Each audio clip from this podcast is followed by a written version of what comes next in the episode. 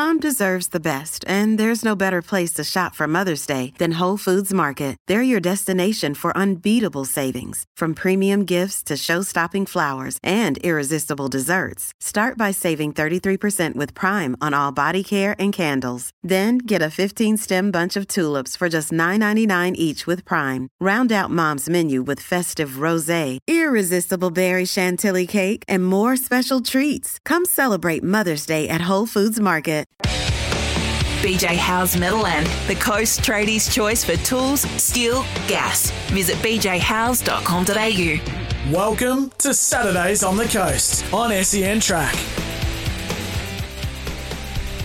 Yeah, we're live from BJ Howes Meadowland on this Saturday morning. Reed Mahoney is a player who I would be looking to secure ASAP. And if if Parramatta don't, then the likes of, I think, I honestly believe, and I said this a couple of weeks ago, Redcliffe should seriously consider chasing this kid up because he's, I believe he's one of the best uh, dummy halves in the game at the moment. His passing is exceptional, and, and he's just behind Harry Grant when it comes to uh, the origin.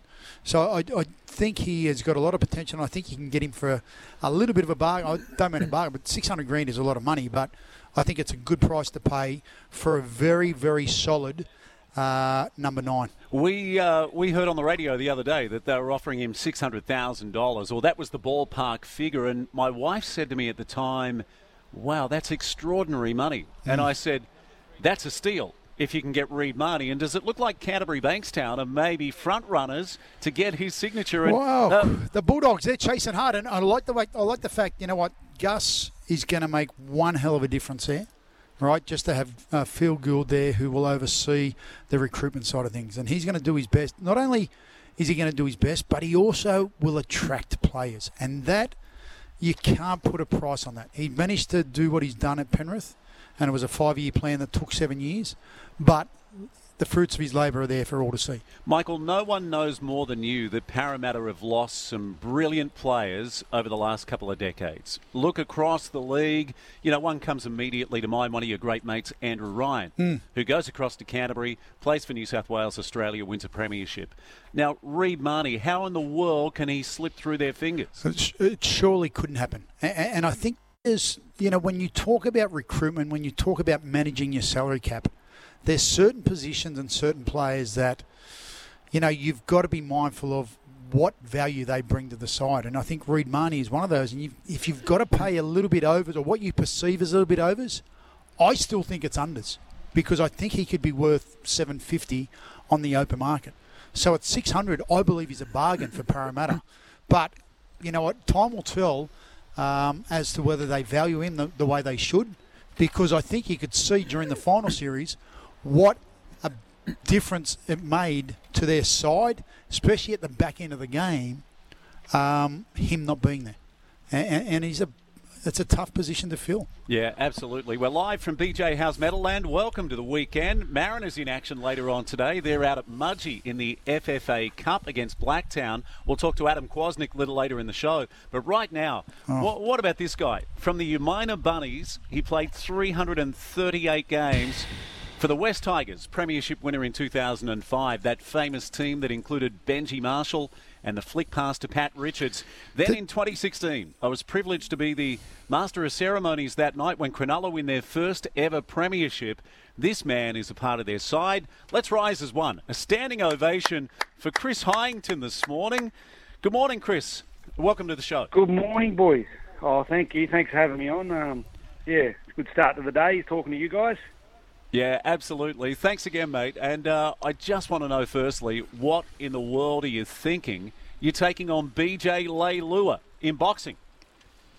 Yeah, it's um, it's a, it's a tough one. Um, obviously, I, I, walk down the streets here at Terrigal and everyone says the same thing. What am I doing? But I just want to challenge myself. I, feel like um, people can watch and, and I can show them that you know go and do something and, and challenge yourself. You know, it's probably the biggest challenge of my life and. Um, hopping into the boxing ring. But I've been doing it for a while now and really enjoying it, um, enjoying the fitness side of it. So um, yeah, I'll be ready for a fight on December uh, December 10th.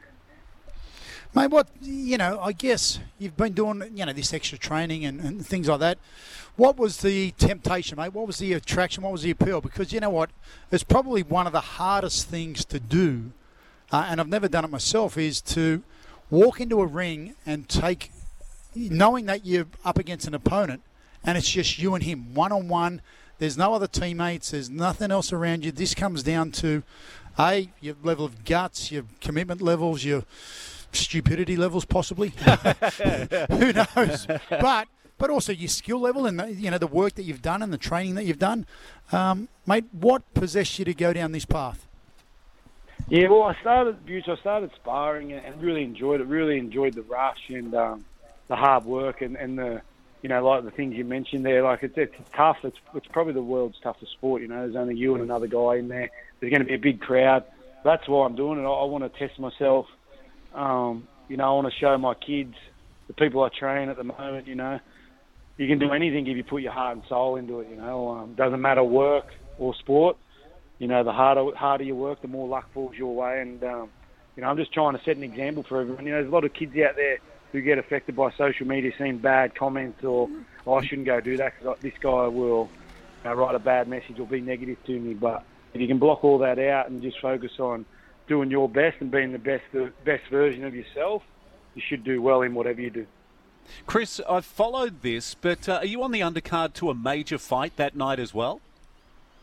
Yeah, so Gal's fighting um, the guy from Manly, the big front rower. Um, I'm not sure if I'm the undercard, the one under that, but um, I agreed to the fight. And now it's just got so much media attention. I, was I was a bit surprised. I thought I'd go a bit unnoticed and, and fight early, but it looks like I may be the fight before Gal's fight. Yeah, so um, there'll Yeah, be nerves I- running through the body, but it'll be good. Yeah, I, I think you've overshadowed Gal. I, I've seen more coverage of your fight against Joseph BJ Leilua. Uh, by the way, Gal will fight Aloiai, who they reckon he can really throw them. In fact, he says he could beat anyone in the NRL. So looking forward to that matchup as well. Just looking at Joseph BJ Leilua, I think the stats between you two guys are fairly similar. You're both around 6'1", 6'2". You both weigh in just over 100 kilos. Is that where you're at at the moment? The only difference, significant difference, is he's 10 years younger. Yeah, that doesn't matter. I, I definitely work harder. I, um, you know, I've got a really healthy lifestyle. I haven't been, I haven't drank for over a year. I've, I've been in the gym at 4 a.m. every morning training. So age is nothing. Yeah, you know, you know when you get pigeonholed, people pigeonhole you and they don't realise how much training you've done. Um, but yeah, Leilu, I think he'll be a lot heavier than what people. He's, he's probably sitting at 115 at the moment. So they've told me that he'll probably fight at 110, and I'll come in at about 100 kilos. So um, yeah. bit of weight difference, but um, your power drains out pretty quickly in the boxing ring. Yeah, it certainly does, mate. And look, I'm really interested to see the Gallen versus Aloy. Obviously, he's, you know, Josh has indicated that he can throw him, but what we have seen is Paul Gallen is pretty handy with the gloves in his hands. Like he's taken on some really big opponents and has not taken a backward step at all. Um, so, and he's a former teammate of yours, uh, Heino. And, uh, mate, was there any sort of at training, any times where you and uh, Gal would go toe to toe, spar on each other, and how did you shape up? Yeah, yeah. There was a. Um, we used to go to a PCYC there when I was in Cronulla when I first signed in 2013, and all the middle forwards. So all the forwards used to have to go and and spar each other, and I took on Gal a few times. I think he sort of took it on a bit more serious after that year, but. Um, You had to take him on and Tagataese and, and, and Matt Prior and all the big boys, but it was good. It was, it was good team building. You know, you you um, rip into each other and then you go and get a coffee and talk about it. So um, yeah, definitely um, that's a good standard for the season going forward. But yeah, I- then I watched our um, spar in Wyong not long, last year, and he's a beast. Man, he's a boxer now. He's not, Yeah, a, he's not a footy player anymore. You know, he he was doing 10 three minute rounds and against proper guys, and you know, I take my hat off to him. He trains extremely hard, and, and he's fought some crazy opponents, and, That's a he's doing you an know what? awesome job. It's a credit to Paul Gallen, right? That he's, what, 38, 39 years of age, is as fit as any 38, 39 year old going around, uh, hard as they come. And, and that's how he played his footy, right? He was just tough, unrelenting, and, and didn't take a backward step. And he's just applied this to uh, his boxing career. And what I love about it is, Heino, is the fact that he just says, you know what, I'm a prize fighter.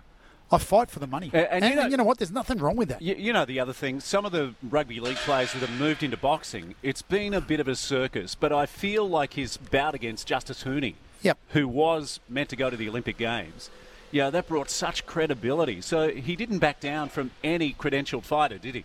No, and, and he hasn't done Yeah, that. And yeah. I know. How did you find?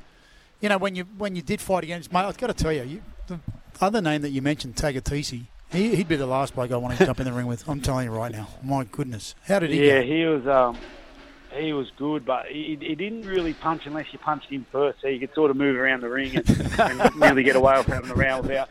without t- I'll tell you what would happen if I was fighting got him a good one. I'll tell you what would happen Yeah, if I was fighting. He- he didn't punch unless I punched him, I wouldn't punch him. It'd be three minutes of doing nothing. Be a pantomime. yeah. We're live from BJ Howe's Meadowland on this Saturday morning, talking to a two time Premiership winner, Chris Heighington, out of the Umina Bunnies here on the Central Coast. Hey, Chris, one thing I love about the fight game is everyone's got a great story. And for BJ Leilua, he's spoken a lot about his mum, who's got uh, kidney dialysis, so she's going through treatment at the moment. He says he's a self confessed mummy's boy, and uh, he's got that Samoan heritage, of course. So, you know, we're all fighting for something, whether we're in the ring or not. Is that correct? Yeah, that's correct. I, like you know, I, I like it because I enjoy it. I want to show people how to do it, and hopefully, I can show them, you know, to go and attack something they want to do. But yeah, like on Joey, I, you know, I think he's a great footy player. Hopefully, he can get a another contract somewhere because he's an entertainer. He's a great player. When he's on, he plays really well, and he's been nothing but respectful to me at the press conferences. So I've got no bad blood. I'm not here to promote any fight. We're going to go Well, out you know there what? and have a go. I want to hear some. I want to hear some trash talk, mate. I call him a mummy's boy or something. no, that's not my. Hey, Mi- Mickey boy, that's not my way, mate. I'm, I'm, um, I'm no trash talker, man. I'm, I, I respect him for hopping in the ring first and foremost. Yep. Um, come December 10th, we'll get it on. Uh, I'm glad you will get it on. We'll get it on. That's what I want to hear. Yeah. Uh, I'm glad you mentioned about him as a footy player because I think he gave one of the best balls of, um, I think it might have been last year before we went into COVID. It was a short side play at Leichhardt Oval and he slipped a ball around the corner somehow. Might have been against the Yeah. Raiders. How good was the combination, Leilua, Rapana? Yeah. Right down in Canberra. They're almost unstoppable at various stages. And unfortunately, I think for BJ Leilua, it's probably been, um, oh, look, a bit of his career where he can be absolutely brilliant, but he's also appears to have that lazy side in him, right? You know who he needs? He needs someone like Wayne Bennett. Like, there's a lot of talk in Yes. the media at the moment about Madge Maguire and a fallout between the two. If he had someone like Wayne Bennett who backed him to the hilt and kind of curb just a few, because he's sometimes erratic, is that fair to say? Yeah, well, Uh, no doubt about it. And when his brother plays, the two of them, like, it, it's a recipe for That's- disaster. Mate, what it is is nitro and glycerine. That's what it is. Hey, Heino, mate, the West Tigers. Uh, Tim Sheens is back at the helm uh, as the director of football, uh, and I believe Benji Marshall is uh, is going to be back at the club uh, in some sort of admin.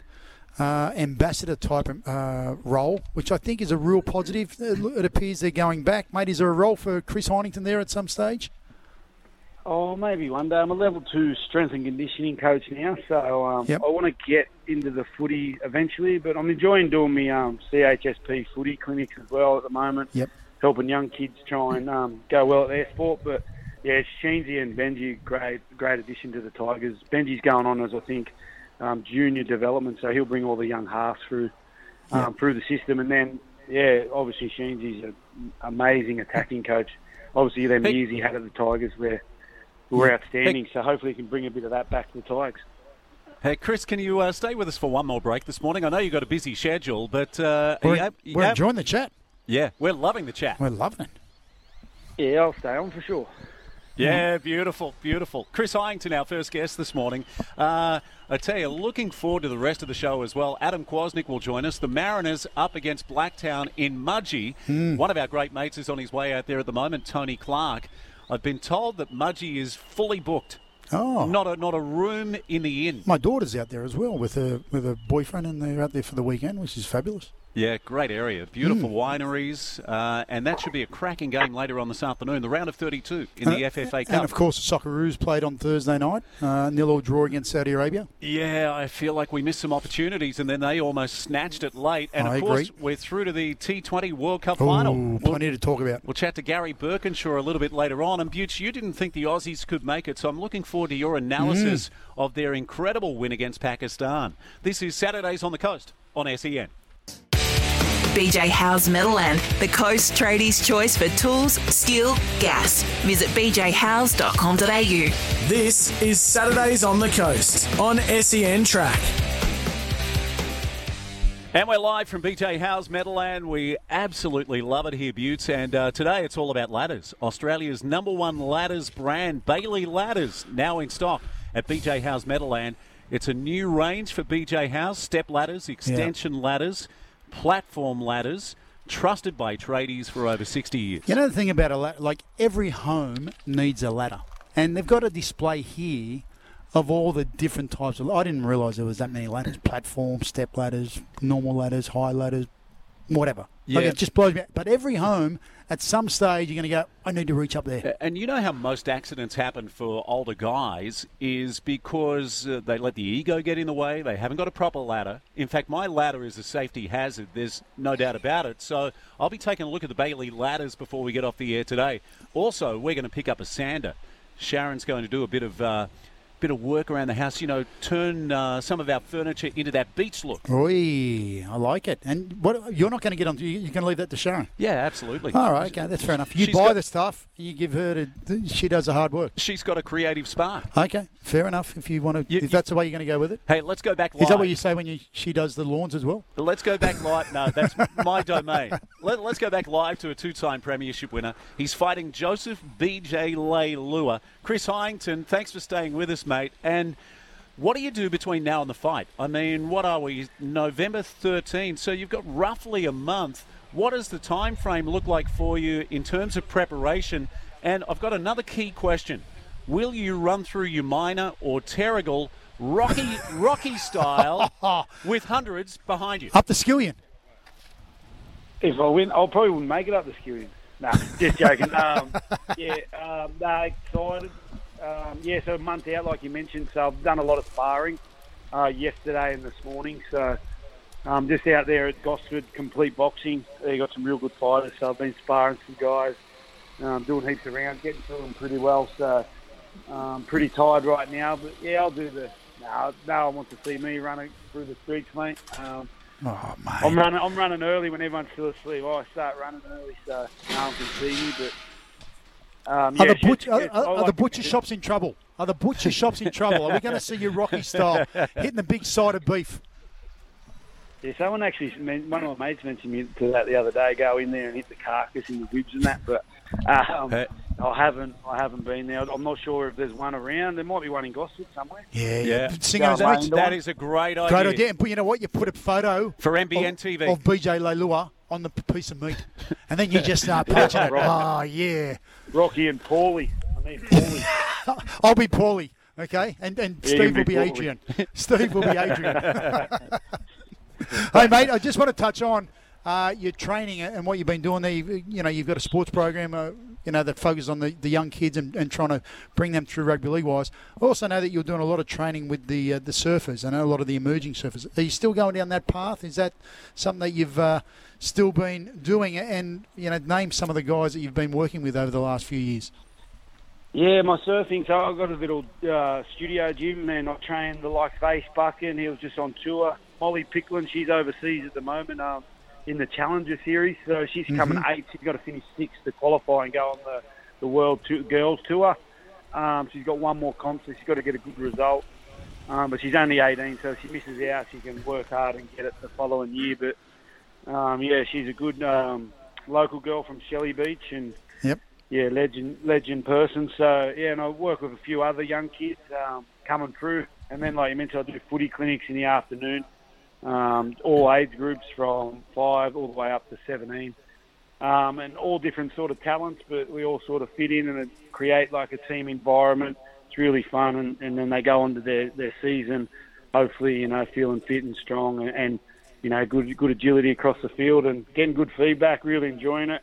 It rained last week, so we took him to the gym and, and got him in the gym. But uh, yeah, it's a, it's a real buzz when you see some one of the kids really get more confidence going home or more confidence at school or playing on the footy field. Chris, uh, any NRL player will tell you that what they do next, you know, that's a really difficult decision, mm. a really challenging decision for a lot of players. Was this a pathway you always wanted to head down? Yeah, so I was, I was probably lucky. I just sort of banged out 100 games without doing too much.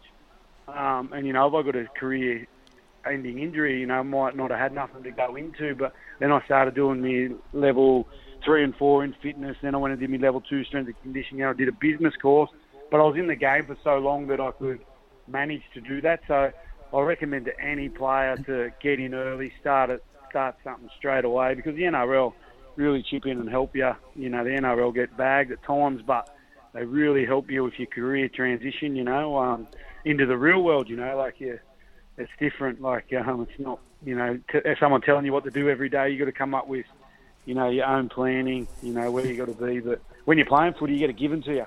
What shirt yeah. to wear, where you're at, when when's gym, when's lunch. So just trying to transition into the real world. Um, and there's a lot of good courses, like I mentioned, the NRL put you through to, to make sure you're okay.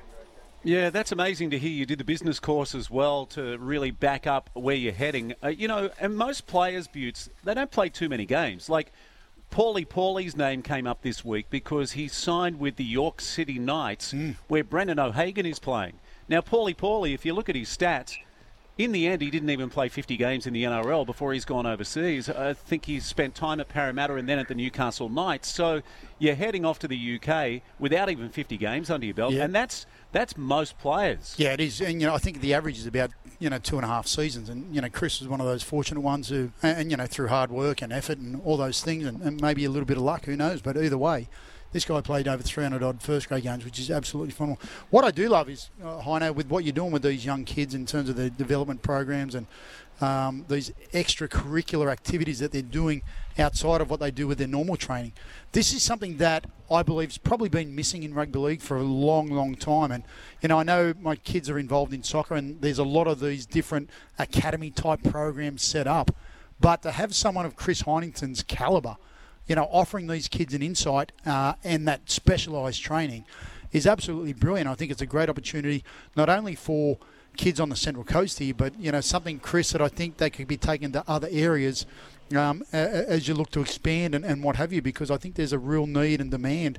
And, and, let's not kid ourselves. When you look at a rugby league career now, it is a genuine career path. And we were talking earlier, Steve, about Reed Mahoney, six hundred thousand dollars. That's a lot of money so there's no reason why you couldn't invest that money in your child at a young age to give them that opportunity.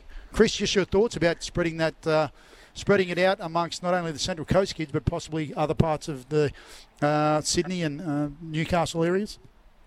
Yeah, it's definitely something we've looked at. We've had uh, communication with other areas and other footy teams, local footy teams, and we're trying to sort of, but you know, COVID sort of settled it. But I had a few um, areas I was going to go to in the bush as well and, and train their whole club um, mm. over the weekend. But um, obviously, you know, COVID slowed it up a bit. But like you mentioned, I, Jack Bird, he's a, he come through that sort of system now. He's in at Manly playing SG ball, and um, you know that's what gets me excited. And then I've got Jacob Davis who travelled from Maitland to the Central Coast to train with me. Now he just signed, you know, the Parramatta Eels. So that's why I do it. I like seeing someone you know, moving on and being successful, you know, and living their dream to a degree. You know, like you know, this is what they want to do. Like you mentioned, Mick, like um, you know, they want to be full time rugby league players. So, you know, if I can help them in any way, I really, really enjoy doing it and love seeing them going to the next step. Hey, Chris, uh, we've taken up enough of your precious time, but can I just uh, paint a picture for you? We're live at BJ Howe's on this Saturday morning. And the guy alongside me, uh, you know, it's it's fairly sunny here, so I grabbed a couple of hats yeah. out of the car. He's wearing a Canterbury Bankstown Bulldogs hat. Michael Buettner. Gee, I wish you had gone there to blue and whites. It doesn't sit well with me right now. It doesn't sit well, but. I love. It would have been a club that I would have loved to have played for. God knows I played for most of them, so it was yeah, one of the very few clubs I didn't play for. Hey, how about a standing uh, for ah, Chris? Outstanding, mate. On this uh, Saturday morning, first cab off the rank, and uh, good luck in the fight against BJ Leilua. Thanks, boys. Really appreciate it. Thanks for your support. We'll see you at the butcher shop or running up the skill. You know, either Yeah. way, mate, you'll be there. Our people at MDM will talk to your people and we'll, we'll make that happen. Paulie and Adrian will be right by your side. Hey, we've got the news coming up in just a moment. We've kept Donna Judge waiting way too long. Donna, inducted into the Central Coast Academy of Sport Hall of Fame. We'll talk to her in just a few moments. Then we're off to Mount Panorama to catch up with Lightning Luke King. This is Saturdays on the Coast on E SEN. BJ Howe's Meadowland, the Coast Tradies' choice for tools, steel, gas. Visit bjhowes.com.au. This is Saturdays on the Coast on SEN Track. Yeah, welcome back. We're live from BJ House, and uh, awesome to be back here just a couple of weeks after our last show. And uh, we thank them so much for their support. Don't forget Bailey Ladders. That's the number one ladder and uh, is now in stock at BJ House. Uh, step ladders, extension ladders, platform ladders. Our next door neighbour's a painter. He's got about 10 ladders. And There you go. This is the, the one stop shop for him. Bailey Ladders, they got them all. But BJ, is it BJ Leilua House Meadowland at the moment? yeah, we've, After our last guest, we've, that's what we should do. Bring BJ. BJ Leilua to BJ House. It's a, you're an ideas man. Wow, mate, I'm not here for my looks. I can assure you. Hey, we've got Pete, our technician extraordinaire. We were just talking about BJ Leilua about that game at Leichhardt. You were there. Unfortunately, I was, Steve, being a Tigers fan, hoping, as usual with the Tigers the last few years, win the last game, make the eight. Um, I was in my position, 10 rows back from the fence, 15 metres on one side of halfway, and BJ threw about three of those around the corner, reversed, and he did it right in front of us, and everyone hit their mark yeah. for someone coming through. It was just one of those days when you see this is why this guy's playing first grade. You Yeah. know, and I've also, he- he is a little bit erratic, but You I can mean, see other reasons why at that- times where he shouldn't be playing first grade. Yeah, on that day, Michael, he, Yep. he couldn't do anything wrong. And I think the the Raiders put 50 odd on the Tigers that day. I mean, the game was over 20 minutes after it started. They've had a few games like that, the Tigers, where they just haven't aimed up, where there's so much on the line. Yeah, yeah, and it's happened time and time again, unfortunately, for the Tigers. And you know what? It's look. I just hope with Tim Sheen's coming back, Benji Marshall. I know Warren McDonald's back there uh, as the football manager. Um, Sheen's as director of football. I hope that there's this level of solidarity and stability now within the club that enables Madge Maguire to focus on the coaching uh, and get the job done. Let me ask you this, boys, before we go to Donna Judge, who's been waiting patiently for about the last 15 minutes.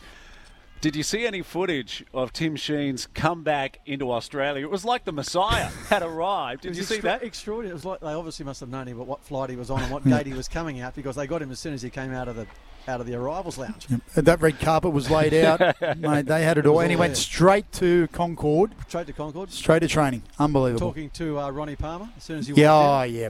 In. Now, who, who doesn't Ronnie know in rugby Oh, league? isn't You've been there to some- a few clubs, Michael? How many's Ronnie been? Oh, Ronnie, isn't there some years there, some experience there? Tim Sheens, Ronnie Palmer, Warren McDonald. Wow, there is some experience right there. All right, let's go live now to uh, Donna Judge, who's been waiting patiently for us. Uh, inducted into the Central Coast Academy of Sport Hall of Fame on Wednesday night. Donna, congratulations, first of all, and uh, can, can we start uh, just getting a history of your association with the Academy of Sport? Well, hi Steve, hi Butte. How are you going? I don't, I don't mind waiting on. Um, I can talk about or listen to rugby league talk all morning, so that's fine. Um, look, I actually sort of got introduced to the Academy of Sport about 10 years ago when um, my oldest daughter Casey was selected in the netball program and Sammy was selected into the swim program. So I sort of learnt early on what a great um, opportunity these young athletes on the coast have being selected into the academy and not having to travel up and down the M1 um, for these specialised training sessions. So, so when I was sort of asked early on, probably you know, back in about 2012, I suppose, to be the manager of the netball program, I of course accepted um, with with open arms to sort of yeah continue on with um, being manager of the um, inside the academy.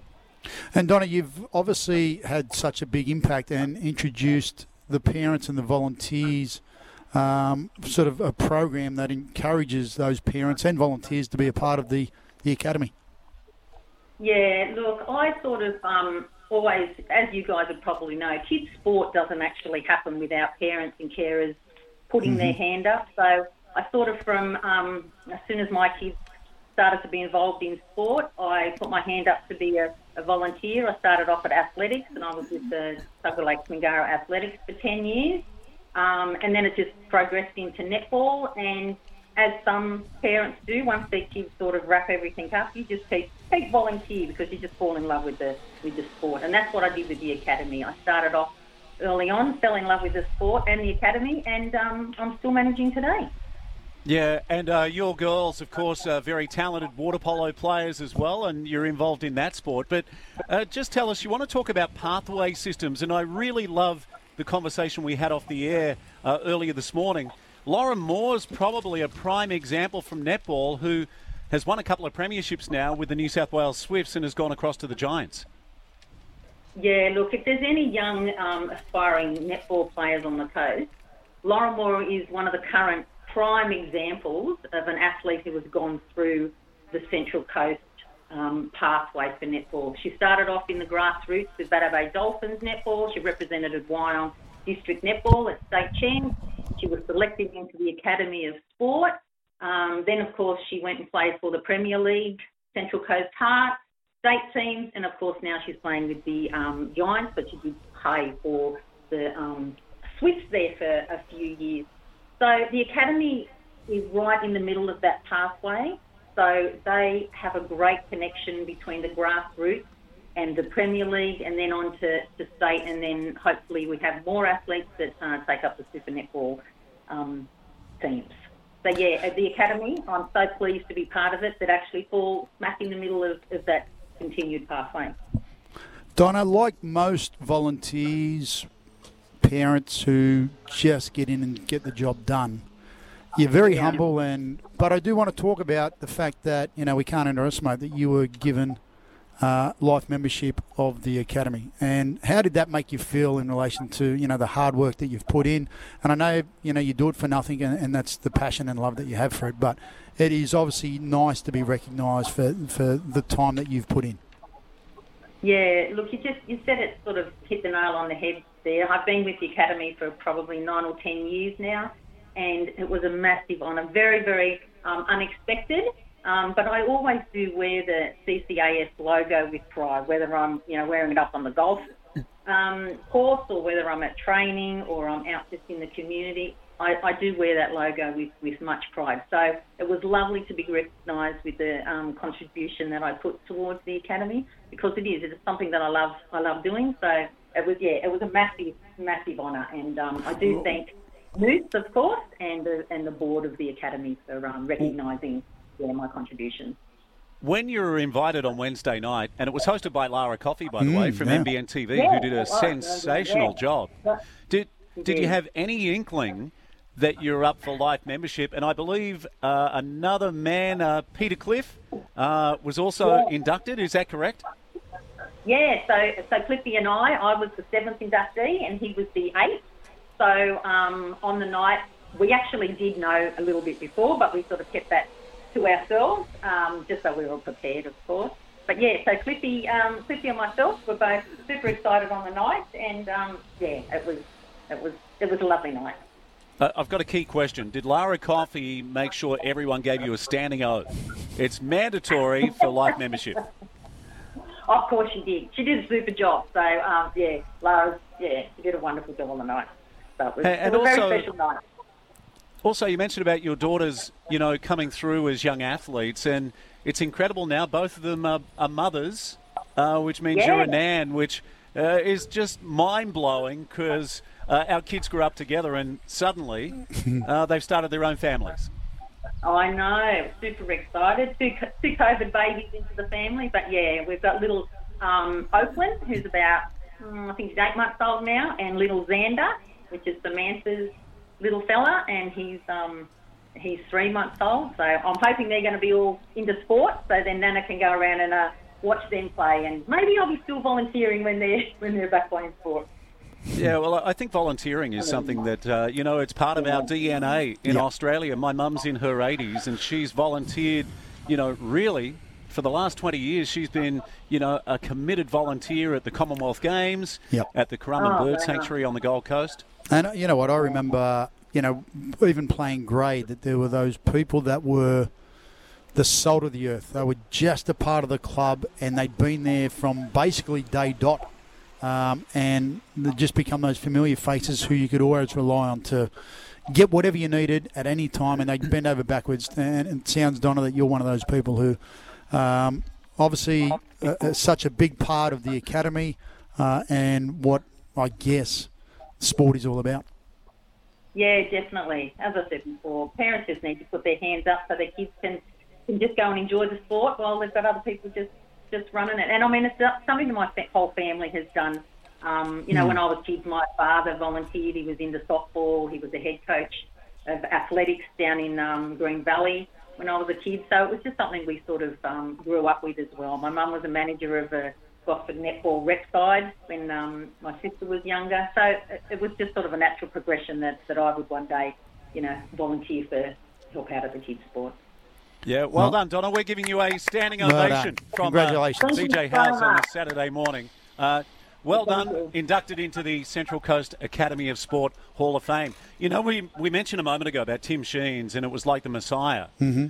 I got that vibe just a moment ago when Steve Dawson oh. arrived here at BJ Howes. Yeah, well, I heard the trumpets going off. I saw the red carpet, and I think I did see some of the staff squirming. No, no, throwing out rose petals as he walked in. Like he is the Messiah here. There is no doubt about it. Yeah, we're off to a break uh, live from BJ Howes on this beautiful Saturday morning. Gale force winds though on mm. the uh, Central Coast. Uh, we're back. We'll go live to Mount Panorama with Lightning Luke King next on Saturdays on the Coast. BJ Howes Metalland, the Coast Tradies' choice for tools, steel, gas. Visit bjhowes.com.au. This is Saturdays on the Coast on SEN Track. You know, Butts, as early as the 1990s, I was mm. I, have been involved with McHappy Day yep. uh, when I was working as a radio DJ, a music announcer. When I was in uh, 2LM in Lismore, I remember being behind the counter at McDonald's in Ballina for McHappy Day. It's a fantastic concept. They've raised hundreds of millions. Adam, you've got some stats uh, on what we can do today to help the cause. Yeah, that's right, boys. So give back with a Mac this McHappy Day. Of course, today, Saturday, November 13, $2 from every Big Mac sold, including McDelivery, goes towards helping seriously ill children and their families through Ronald McDonald House Charities. McDelivery is available in select locations. But yes, Mac, happy Day. Yeah, yeah. I've been. I've got to say, I've been fortunate. Done likewise, Steve. Uh, attended many McHappy days and helped out, but also been to the Ronald McDonald House uh, itself. And you know, you see the kids and what they're going through, but also the parents and what they're having to deal with when they've got a, a child that is sick or in hospital for, you know, a, a long period of time. It's not an easy situation, um, and for Ronald McDonald House to provide, the charity to provide that type of environment for parents to feel at ease, comfortable. Uh, in what are really tough times is an outstanding and so if look if you're hungry today and you're driving past Macca's get yourself a Big Mac because we know two dollars goes to Ronald, Ronald McDonald House charity. Yeah, that's in Camperdown, isn't it? I, I went there when I was working at 2UW. There's one out at Westmead too. Yeah, so yep. con- congratulations to Maccas. In the second hour, hopefully we'll get Hayden Smith.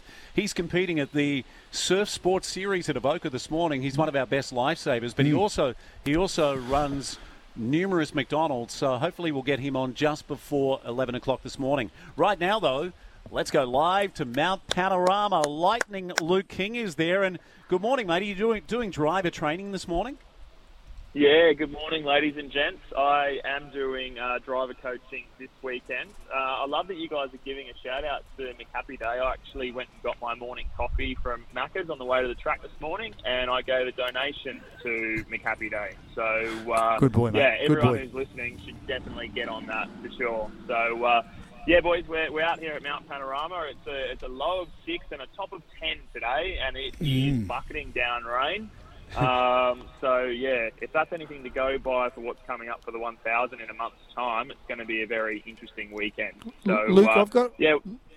I've got to say, Luke, if you're going to get some training done or some, you know, practice under your belt, there's probably no better place. Well, definitely no better place in Australia. And I don't know about the world, but to be doing it than Mount Panorama.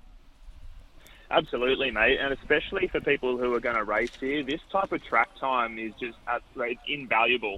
Um, if Mm. we could have been up here for TCR, we would have been. But any any laps around the mountain, uh, like you, you learn every time you come here. You know, like I've been racing here for over six years now, um, and every time I come here, I learn something different, and it just like it builds your respect for, for the guys like Brocky and Goss and Moffat who who all used to come here back in the day, you know, and know, knew the place so well, and uh, were able to take on the mountain like they did. Hey, Luke, can we talk about the V8s because, or the supercars? Last week we saw incredible scenes in the wet at night, and your teammate at TCR, Chaz Mostert, heavily involved in the action.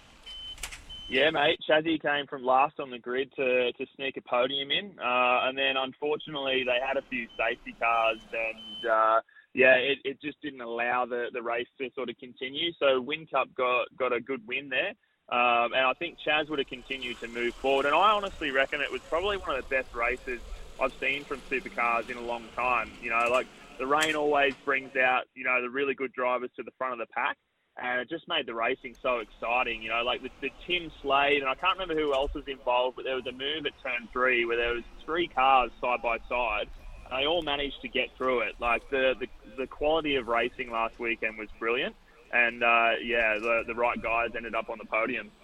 Yeah, I saw that as well. The three across the track. It was spectacular to watch. Uh, the Formula One. Now, Butts is all over this. Of course, he loves Drive to Survive. But speaking about the wet, who are the best Formula One drivers, in your opinion, of all time in treacherous conditions?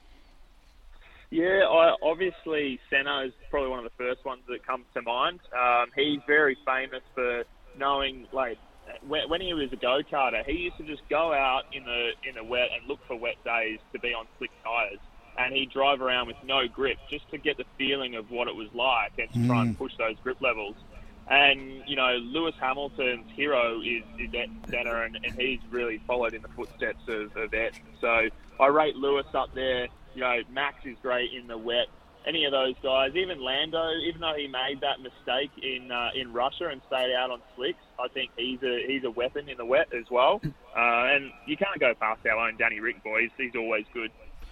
Yeah. Yeah, what about James Hunt? Because in that movie with Niki Lauda, uh, I clearly remember I think James Hunt wanted to race and Niki thought it was too dangerous. Yeah, well, look, I, I think uh, James was just more willing to, to risk it at that point. I mean, Niki had been in a life-threatening accident earlier that year, and I don't know whether. I mean, James Hunt obviously has had the skill to, to keep it on track, but uh, uh, famously, as James would say, I think it was his balls that kept him on the track more than anything else. Yeah. Just quickly, Luke, I, I do want to touch on last week. Verstappen gets the uh, the points um, or the victory in Mexico. They, they're going to Brazil. He's opened up a 19 point lead, so it's pretty significant now. But I do I do know we've got to head to well, the news, Steve. well, maybe, maybe Luke, can you stay with us for one more break on this Super Saturday? yeah, sure, boys, no worries. Yeah, there oh, we go. beautiful. There you go. So we'll go back live to Luke King in the second hour. We'll also catch up with Margaret Beardsley, an incredible achievement by her and her team. They've done the well, 170 runners are involved. It's the Run Around Australia Challenge. We're off to the news, though. We're back shortly. Saturdays on the coast, live from BJ Howes. BJ Howes Metalland, the Coast Tradies' choice for tools, steel, gas. Visit bjhowes.com.au. Welcome to Saturdays on the Coast on SEN Track. Yeah, we're live from BJ Howes Metalland on this Saturday morning. Butts, you just took a look inside the store, and there's like a, a tool set that is a couple of stories high. Mate, the socket set from Sidchrome, it's ridiculous. There's that many sockets there. I wouldn't know what to do with them. But the boys said that if you're a, uh, you know, a budding mechanic or, you know, you're pretty handy on the tools at home, then that's what you're after. And I just looked at it and went, wow, amazing. Yeah, the other thing too, Butts, I've never really had a good ladder. And Yeah. uh, the one I've got at the moment is, you know, kind of broken and it's treacherous. Old like, rickety. S- Steve-O could do himself some damage, Well, permanent damage. Well, we don't want any of that. So that's why you need to get the Bailey ladders because they have got a range that is second to none, Steve. Tell me some of the types of ladders they've got. Well, it's Australia's number one ladder. Of course. Step ladder, extension ladder, Mhm. platform ladder. In fact, uh, let's go back to Lightning Luke King because, uh, Luke, I know you're live from Mount Panorama. You're focused on coaching, but uh, you were telling me yesterday you're a bit of an expert on ladders. Is that correct? Oh, look, mate. You know, you've, you've got to be a bit of a tool guy when you're preparing race cars, and it just it Mm. just came to my mind that I I'm pretty sure it was John H. Balsley of Dayton who invented the ladder, the step ladder, actually, in 1862. And there was I, I found another interesting fact that the ladder was used in Spain over 10,000 years ago from some carvings that were on the wall. So, mate, the ladder's been around for a very long time. Very useful tool. It can come in rope, aluminium, wood. You can make a ladder out of anything, basically. Yeah. But obviously, Yeah, I tell you- is Bailey's. I tell you, I'm going to play this back to Buttes Yeah. after the show. This is the kind of research That you, is you need to in- phenomenal. embark on. Phenomenal. And I've got to say, Luke, that two-story socket set is right up your alley. And I'm surprised you're not. Oh. Well, you've probably been here already to BJ Howes Metalland and got the socket set because it was unbelievable.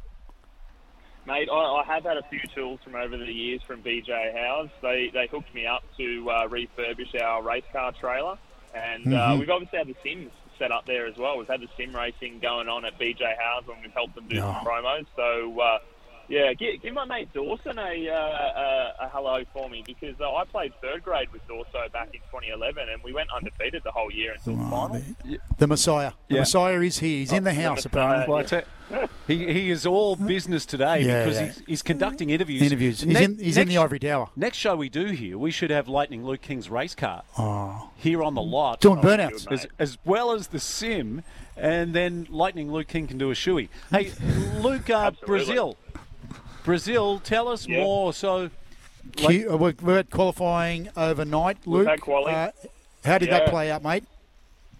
Yeah, it was uh, it was interesting, mate. It's it swung back to, to Hamilton, so he out qualified Verstappen by almost half a second, which is a huge margin. Um, obviously, I, I don't think Max quite got the lap in that he wanted, but you've got the you know the first Mercedes and the first Red Bull on the front row, and then the second two on on row two. So it's going to be an interesting battle. Uh, the standout for me, and in qualifying all this year, has been Pierre Gasly. Um, you know, he got dropped from Red Bull back in 2019, and he has been punching well above his weight all year. He's qualified in the top five eight times this year, and uh, he's another Red Bull Honda. So, you know, if there's three Red Bull Hondas up in that top five, and he's fighting for a podium, he could be a, a real fly in the ointment for Mercedes. It's amazing, Luke, how, you know, uh, having watched that Drive to Survive, and you see drivers change, chop and change, and go to different uh, constructors, how, you know, it might be the environment, it might be the car, the setup of the car, the way it suits that driver, the ge- or complements that driver. Um, it's amazing how, you know, because their ability doesn't change at all. They're all very, very talented at what they do. But it's just the makeup, the, you know, the whatever it is uh, in and around, because there's so many factors involved in, you know, having the success that you need. Yeah, absolutely, mate. I think it's um, a lot about the personnel that are involved as well, obviously, and it's just like it really is a team sport. You know, it's like if I can re- relate it to NRL, it'd be like if you had a, a hooker and a halfback that didn't really gel together and, and Mm. couldn't really like put plays together. You know, so um, it's all about having the right guys on the team and, and having a decent working relationship with your teammate as well. Because if the teammates have troubles, um, sometimes it can push the team, but sometimes it can send the team backwards and it creates a real divide, um, which is where I think I think Danny, Ric, and Norris are, are doing a good job together now. I was quite worried about that relationship and how it would go, but um, I think they're working well with each other. And uh, and Danny did a really good job in quali today. He pretty much matched Lando. He missed out by just under half a tenth of a second, but uh, he's right there on Lando now, which is looking good for him. We're talking to Lightning Luke King, race car champion in the Toyota 86 series and now the TCR Australia series, where he's currently ranked second. And Luke, final question for you this morning from me, anyway. Uh, after coaching at Mount Panorama, you're off to Melbourne again. Yeah, mate. Yeah, we're back down to Melbourne. Um, I've got a, a gig coaching uh, down at Phillip Island. We've got a, a, a standard track day down there, and we're doing a corporate day for Aston Martin as well, which is pretty cool. So um, I'll have uh, I'll have spent some time in the workshop on the Audi sim um, and just talking to the guys, making sure everyone's happy and we've got all that teamwork vibe sort of set up for, for Bathurst and we've got that winning attitude ready to go. So, uh, yeah, Mm. looking forward to being on the track next week. And then I kind of just shut off and go into Bathurst mode for two weeks, basically. Have you got the uh, the black suit with the bow tie and the martini shaken not stirred ready to go? Because the Aston Martin is the car of choice of uh, James Bond 007. It is, mate. And I could It and I could see you fitting in quite comfortably in that mould. Well, look, I mean, I, I appreciate that, Bute, but I'd, I'd like to think that I'm more of the new James Bond spec where he's got a Heineken in the hand. I think that's more me after a long track day, just sitting in the garage looking at my Aston with a with a nice coldie. I think that's that's where it's at. Yeah, I think we'll be off to watch the movie tomorrow. Uh, myself and my son Corey, and uh, hopefully Talia will come too. Uh, but uh, wow, how how cool! They've delayed this movie. It was meant to come out last year, so really looking forward to seeing it. Hey, uh, Lightning Luke King, thanks again, my friend. Uh, best of luck out at Bathurst and down in Melbourne. And uh, I move emotion that Luke is here next time we're at BJ Howes. Ah, with the simulator. Get us down there, boys. Uh, you, you almost broke my sim last time you jumped on it, though, mate, when we when we were at Gosford Races. So I don't know if I'll be letting you on this time. Oh, we'll bring the car down, mate. We'll do some burnouts in the, uh, the car yeah, park. the car will be better. Yeah, yeah, you Yeah. won't break that. All right, beautiful stuff. Uh, let's go to one of our favourite guests right now who's been waiting on the line, and it's Margaret Beardsley, OAM. And Margaret, good morning. Congratulations. Thanks for waiting on the line. Congratulations to Morning, guys. The, over 170 runners with the Run Around Australia. There's a great interview with yourself and also Pat Farmer on your Coast Runners Shop Facebook page. Can you tell us more about this? Uh, it's monumental. We uh, we had so much fun. Last year we had uh, yellow dots around on the footpath that people were chasing, and they were special distances. Where this one was, anybody can put in a, a run. And uh, sorry, excuse me if I'm puffing a little bit because I'm out training for the uh, Great North Walk, 25k. She's racking up the Ks. Yeah. But, uh, Uh, no, so we, we a- love a- it, Margaret. a walk or a run like this could have been logged and put onto the page. And that, uh, over the weeks, we contributed all those distances to the path around Australia. So we went uh, right up the uh, east coast. At Townsville, we headed across over to Darwin, then over to via Kununurra to Broome, Carnarvon, down to Perth, Eucla. I, I know these names now because we did this, and Yeah. it was so much fun because we couldn't go anywhere, but we went the whole way around Australia. We looked at all these different towns along the way, and Hmm. you know everybody was just really excited. I, I had some draws from uh, time to time when we reached certain destinations, but uh, what a better way to finish it off than to get Pat Farmer to come out and give everybody um, a congratulations. So that was it was fun. Outstanding effort, Margaret, and uh, great to see that you had no issues with quarantining or border closures. yeah, there was a few jokes along the way for that, but thankfully, well, yeah, it was a great way to do it, not having to deal with all that. Yeah, Margaret, Yeah, does it yeah. put in perspective? Does it really put in perspective now just what Pat achieved by having, you know, as I said, 170 runners clocking up this distance? He's one man that got it done. Oh, look, it, it's phenomenal, you know, and I think it's just so much respect from all of those people, you know, who may have heard of this guy. He, he's a very uh, quiet achiever, Pat, Hmm. and he goes out and does a lot of fundraising. All of his his running is targeted on fundraising, and he, yeah, he, I mean, he's just got an incredible body to take that abuse. I mean, we had 15,300 something kilometres, and I, and I will say we cut it short. We went mainland Australia, and Pat did the whole of Australia. So he did Tasmania as well, and he took uh, 191 days. We did it in 141 with that many runners, with over 150 runners. Yeah, one fifteen thousand three hundred and twenty-nine to be precise. Uh, is there anyone, or I, I guess there's a lot of people that deserve a special mention for going above and beyond in this challenge?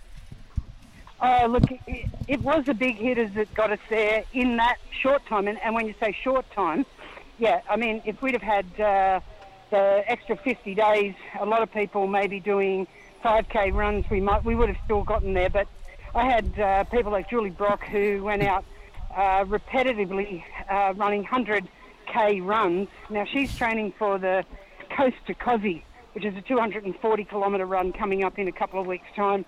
And then we had a whole bunch of people putting out 40 and 50 kilometre runs, and they were do, they're training for the Great North Walk runs, which are in two weeks' time, and that's the one that I'm uh, out here. I'm doing the shortest version. Yeah, Butts, I'm, I'm disappointed in myself because through lockdown, I actually ran more than I've ever run. And a few weeks, like, it doesn't sound like much, but there were a couple of weeks where I ran like a full marathon across the week. Yep. So, and I'd have a long run on the weekends. And uh, I wish I'd been clocking it with this challenge now. Yeah, it would have been outstanding. Yeah, Margaret, I, I heard you touch on Pat Farmer and you know what he was capable of physically, but for me, the biggest thing is mentally. The fact that he's got this ability to do these 60, 70, 100 kilometre days back to Uh, uh, back, back to and then back. to back, and then just to keep going. And I just, it, it's hard to imagine someone being able to do that. And you have to be Yeah. very, very unique or crazy Oh, he's to do unique. that. Eh? He's Uh, definitely unique. And and I'll give a plug right now for his book, Pole to Pole. That is Yep. when he ran from the North Pole to the South Pole. I was absolutely riveted to that book. I mean, I can't even imagine running anywhere in the North Pole, but he's come right from the North Pole, and and just even the you say the physical challenge, the mental challenge, but they also had the administrative challenge because they had to find when they could actually have a, a hard surface to run on before the ice melted and when the planes could get there and carrying the gear. Uh, fantastic. He's, he's an amazing, amazing person. Uh, Margaret, you're in career best form this morning, even though you are, are out running. Uh, is there a chance you can stay with us for just a few more minutes on this Saturday? Sure. Sure. we'll- we'll Have- keep take, a, take a breath, Margaret. Take a breath. You've got three minutes. Have you got an Oxy-Viva there? Uh, this is Saturdays on the Coast. Steve Allen and Michael Buettner. We're live from BJ Howes, right alongside the Bailey Ladders, Australia's number one ladder. Uh, while we're here this morning, I'm going to pick up a sander because doing a little bit of renovating. No, around- you're not. Sharon is. Sharon is, yes, yeah, exactly. Let's call it how it is. Well, she's got the creativity. Okay, if that's what you want to call it. She could be on like uh, the block or you know some kind of renovation show. And what would you be? Would you just be the token male counterpart? Token male. Is, is that, Token is that what I'm reduced to? We're back in just a moment. Saturdays on the coast. Thanks to BJ Howes and also our great mates at Robson Civil Projects. Back in just a moment. BJ Howes Metalland, the Coast Tradies' choice for tools, steel, gas. Visit bjhowes.com.au. This is Saturdays on the Coast on SEN Track. Yeah, good morning. A beautiful day on the Central Coast. Uh, gale force winds. Uh, I guess Oh. no one could tell us more about the weather conditions than Margaret Beardsley, who's training for the Great North Walk. Margaret, uh, thanks again for joining us on the show. And can you tell us more about the Great North Walk and some of the main contenders in 2021?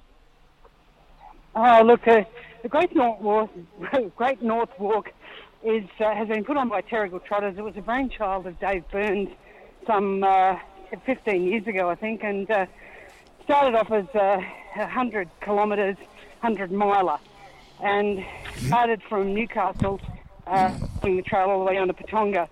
Uh, just in the last couple of years, there was a little bit of uh, issues with getting permissions around the back of Cessnock, so they've had to change it to Patonga. But in doing so, uh, they've, they've added a few more runs. So they've added a 50 mile, a 50k, and a 25k. So that's it's, it's sort of reached a little bit further into the running community for people who can, uh, you know, achieve those goals. Such as, you know, I'm happy to try the 25. I did the 50 I don't know if I'd be able to tackle the 100 miles. That's, that's huge. And you've got the likes of uh, Grant Brisbane, who you've uh, previously interviewed, uh, vying for that. I think uh, Joseph McGrath, a local, one of our local boys, uh, actually he might be in the 100k, and he'd be a dead set favourite for that. He's a, a speedy uh, runner and a, and a good endurance runner. Melissa Robinson, she's uh, heading out in the uh, 50 mile, I believe. And uh, yeah, just a lot of local runners that are embracing the concept of getting out and seeing how far they can go and how quickly, I guess. Well, not for Yeah. us at the back of the pack, we're just doing it. I'm interested in Margaret when you said how quick they can do it. What sort of times are we looking at for this you know, the 50 miles, the 100 miles, the 100 kilometres. What sort of time frame are, are we looking at in relation to these people completing that dis- those distances? So you're looking probably around 20, 21 hours for the 100 miles for the uh, the first uh, runners. Um, I'm not sure what the pace average is. I think it sits around uh, seven or seven, six or seven kilom- uh, minutes a kilometre. It's, it's quite fascinating when you think about the terrain that they have to go through, up and down rocks and stairs and twisting and through gullies. Um, so the the 50 mile, we reckon that'll be that'll be over for the fast ones, probably in uh, 11 hours, maybe 12.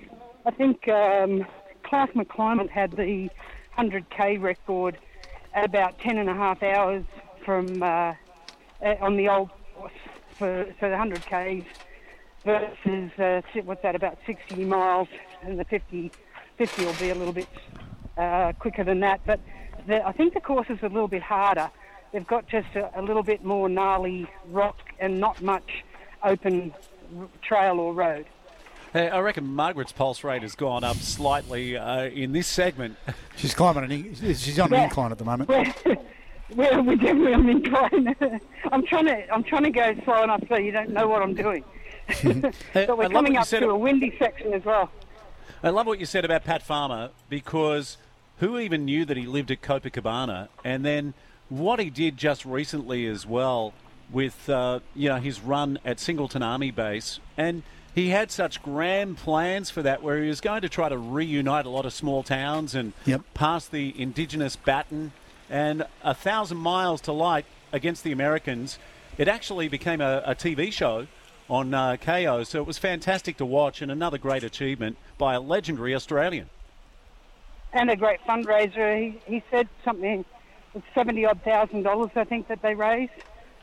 So that's, uh, I mean, it'd be interesting to know what he's raised for all of his different charities. But uh, one, one run after another, and as I said, all of them to raise, mon- raise money. So it's fantastic. Yeah, and that uh, that run in particular was for Reach Out Australia, which is for young Australians who've been struggling with their mental, Mental health. health, uh, Margaret, fantastic. Uh, have you got any final words this morning about uh, either uh, this incredible run around Australia or the Great North Walk or anything else happening in track and field? Because we know you're the Bruce McAvaney of Central Coast. Yes. Well, uh, if, you've got, if I'm allowed to have a bit of free space, the uh, state 3K is on. So we're talking at the other end of the scale, and uh, I'm just going to take a pause because we're just about to hit the lake. And I, it's not if it's if the wind isn't 60 kilometres an hour out there, I'd be surprised. So you probably won't be able to hear a word I say. But uh, there's a huge uh, surge in the in the speedy end of the the what is it? We call that distance at 3k. When you're talking 100k, it seems like it's not it's not in the distance world. But uh, we've got James Starkey heading down, uh, Andrew Land, uh, Ryan McKendrick. We're a bit light on with the girls, I must admit, which is a bit of a shame. But uh, can you believe they've got about 20 runners per grade, and they're going down to N grade. Wow. So it's amazing the uh, well the enthusiasm coming back out of COVID. So that'll be uh, that'll be an amazing night tonight to go down and watch uh, uh, a lot of those runners compete. And uh, when they get into those groups, they seed them. It gives them that opportunity to really perform at their best level. And I'm assuming, Margaret, that we're looking probably around that 10, 11, 12 minute mark Oh, for this no, 3K. no. How about uh, seven and a half? No way. Yeah, yeah, yeah, seven and a half. Yeah, the, you'll have to be uh, sub eight fifteen probably to get in A grade, and then maybe 8.30, 8.40 to get in B grade, and then sub nine minutes. So that'll probably be a big uh, like two or three grades to cover that. So ten, if you can run ten minutes for three k, you're probably in about F grade. Yeah, they're incredible. How, So- how would Steve go back in the day? You know, at Palm Beach Currumbin. Uh, Where does he fit in? Well, Steve O, his, his PB was around, uh, you know, two minutes flat in the 800. Wow. Uh, the 1500 was uh, low four minutes. So, yeah, Steve O would have been, uh, you know, thereabouts. Uh, maybe not in A grade. No. Uh, maybe like everything else, maybe a C grader.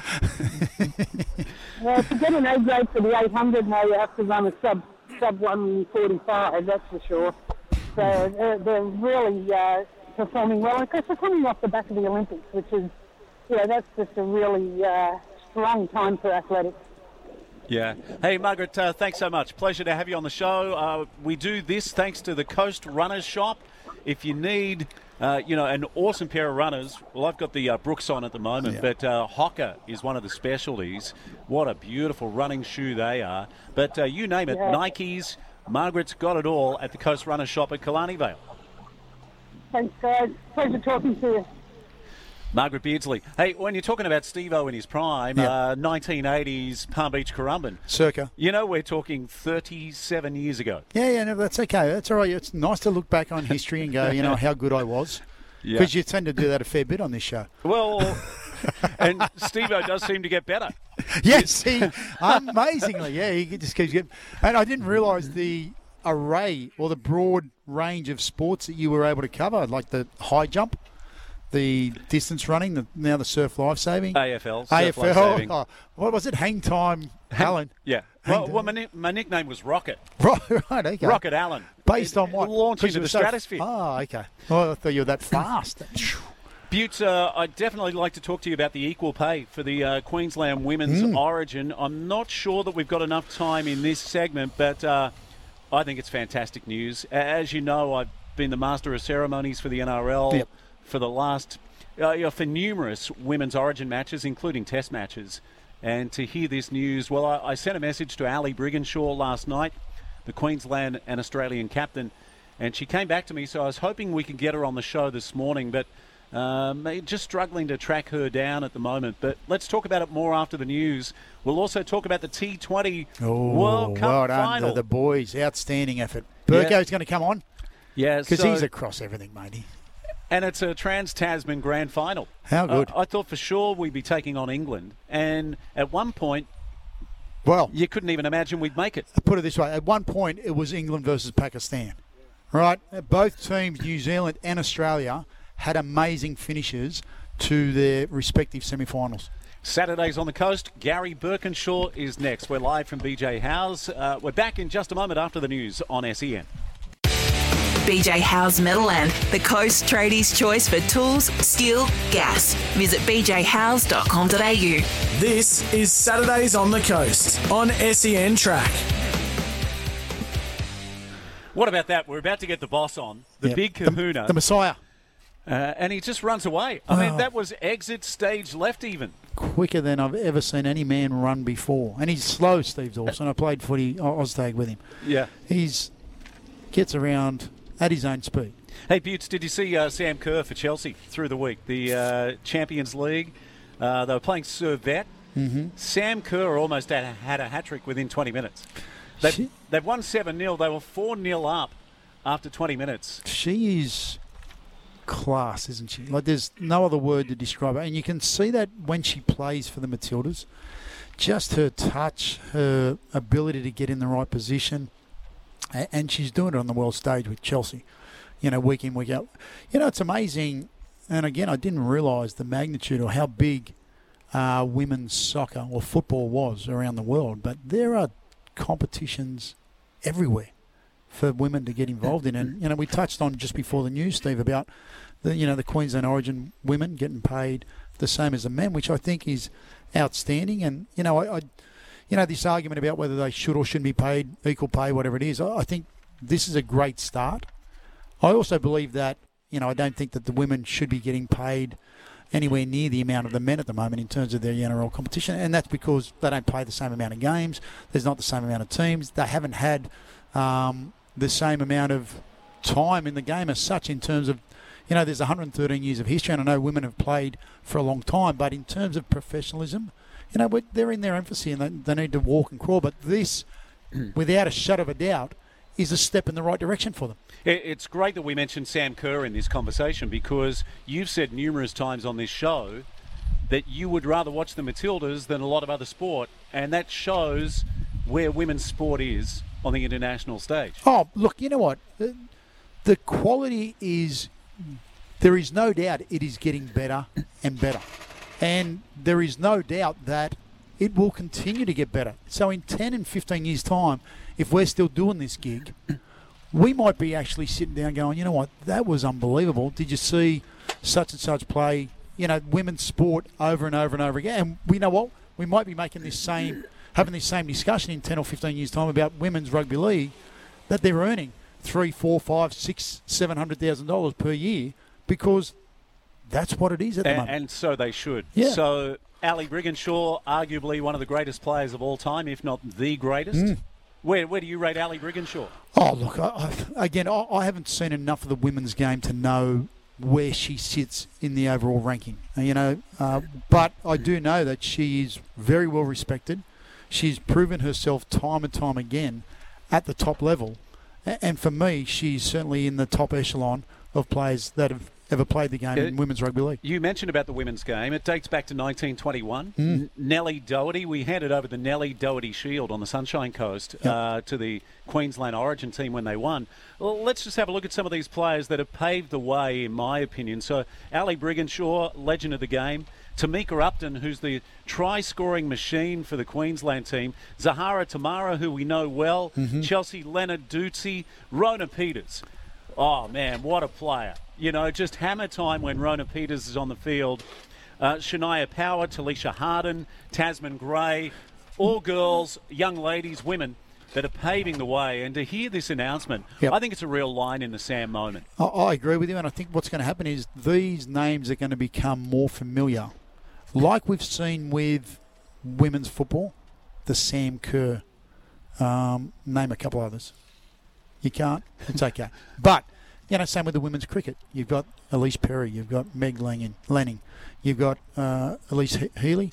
Right, these girls are just their names that are becoming more familiar because we're seeing them on TV, and it's going to happen in rugby league where these names are going to become more familiar to the sports fan, A- and you know, once that happens, then there's no reason why these women will not be getting the same dollars at some stage.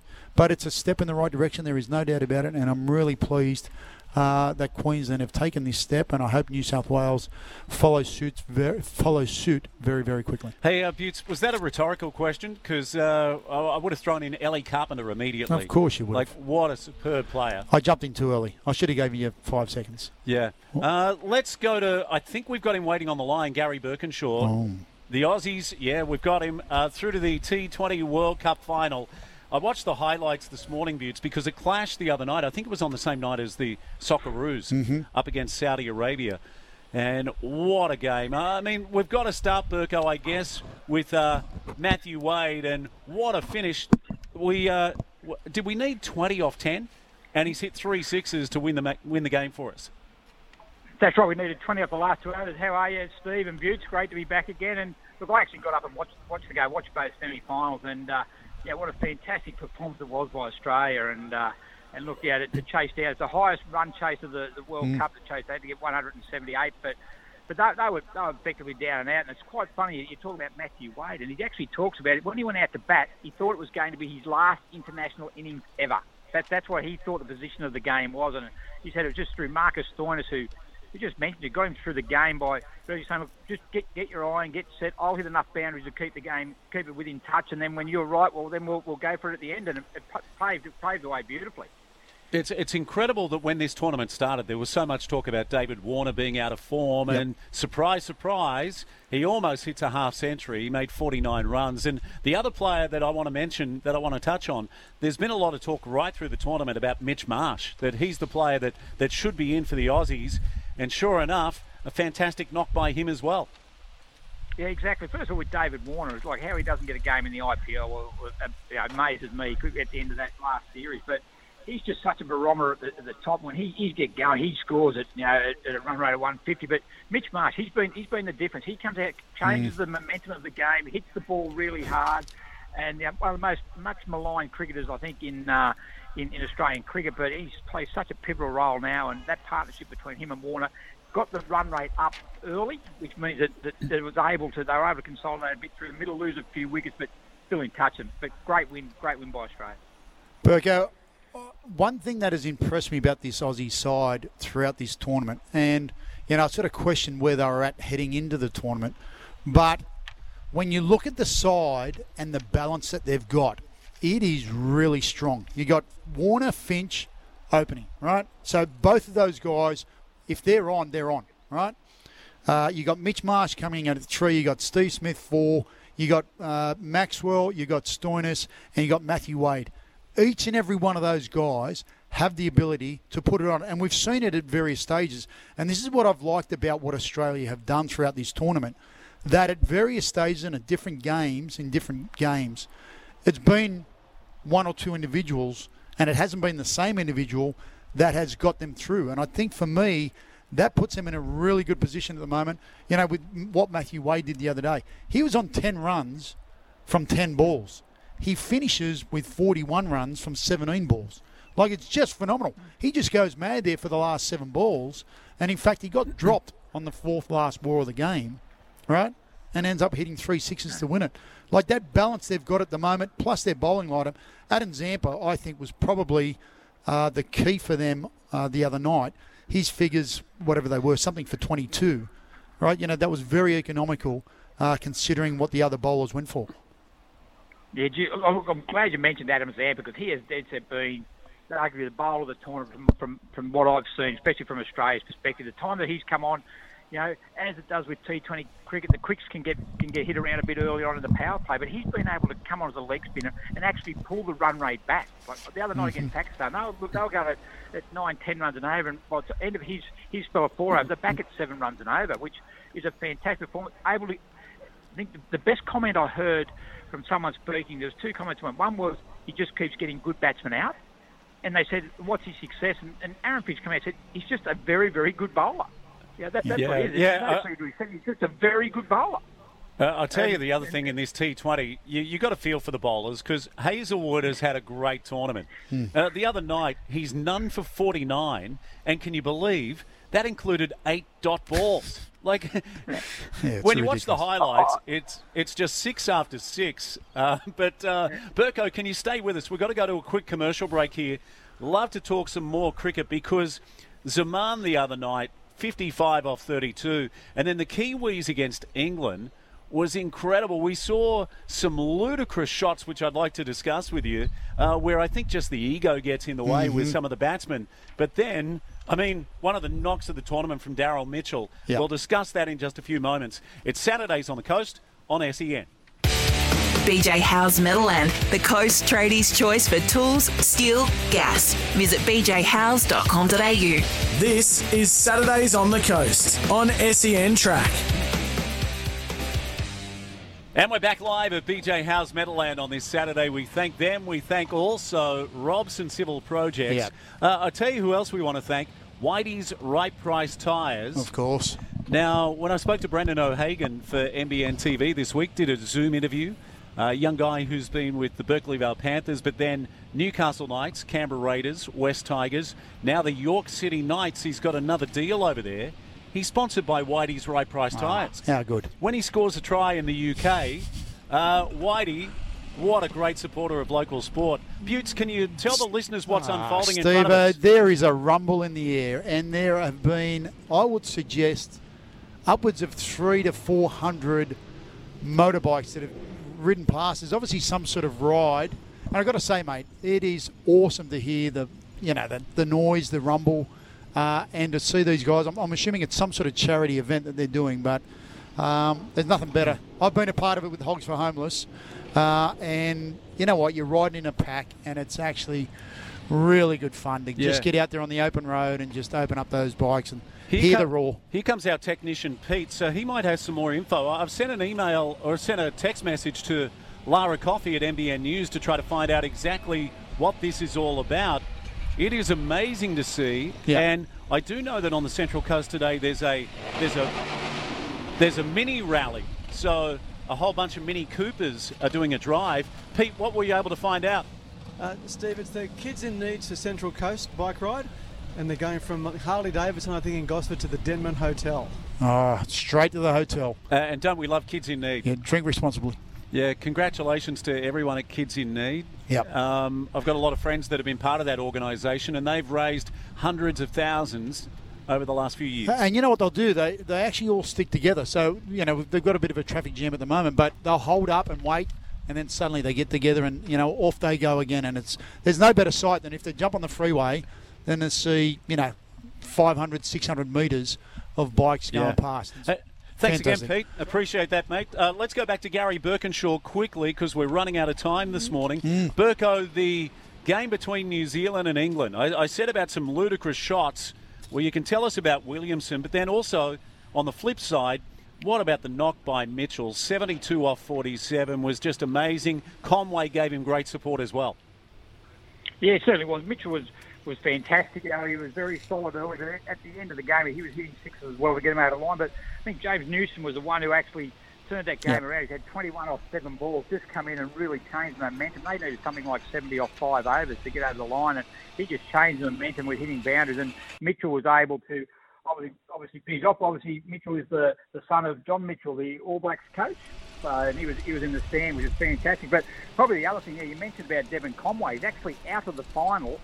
He actually broke his hand after punching his bat after being dismissed in the semi-final. So he's fractured Oh. a hand, so he, he'll be missing from the final. Yeah, yeah, not a smart move that one uh, from Devon, mate. I just want to get your views on how do you see the final playing out. Both teams are in good form. In fact, they probably had identical finishes or games uh, in their semi-finals uh, where they were up against it. Could have easily lost, but uh, some good performances at the back end. They're both going in there in, in good form and with very strong lineups. So I know the Aussies are favourites. How do you see playing out, Burko? Yeah, I reckon it'll be pretty close. I reckon these, when you match these up player for player, I think I think they're very, very similar. They play a very similar game plan. You've got Williamson and Steve Smith who hold the innings together, but they've got plenty of power through the, at the top and also at the end, and they're bowling similar. So, yeah, I, I, I'd like to think that Australia's going to, to get over the line, but you look at cricket over the last you know five years, pound for pound, you'd have to say New Zealand has probably been the most consistent side across Yep. all, all formats. Won the, won the Test Championship, got beaten the final of the, the 50 over World Cup, and now in the final of the T20. So they'll be very, very tough to beat. And, and they, the thing is, that they're never beat. They always think they can win from anything. So tough game. Look, I'm really looking forward to it. Burko, will we see any local cricket this weekend, or has the weather wreaked havoc yet again? No, I think they're all games are on. I haven't heard any of the, the, the first grade games. I think they're all uh, they're all on today. So which is full credit to the clubs and the Curos for being able to, to get the games on. A little bit windy at the moment, but no, I believe all games are going to be on. So another round of one day is the, the uh, fourth round we've got coming up, and Wyong at, at Brisbane Water, they're both unbeaten. That'll be the, the main game today, and uh, that'll be at Baker Park. So they should be a good contest. Yeah, fantastic, mate. We better leave it there. We'll do Yep. a comprehensive uh, wrap of local cricket on next week's show. But uh, thanks again for joining us. No worries, mate. And just quickly, our T20 competition starts on Thursday night. Some Marquis from Sydney are coming up and playing in the comp. They should be good. Yeah, Oh, beautiful fantastic. stuff. Gary Birkinshaw is the man when it comes to cricket on the uh, Central Coast, and for a long time he was the man when it came to local AFL. Yep. Uh, did an outstanding job as an administrator with the Black Diamond. Mm-hmm. Let's go live to Avoca Beach right now. Our final guest of the morning, uh, one of the best lifesavers in Australia, if not the world, particularly in the Masters category.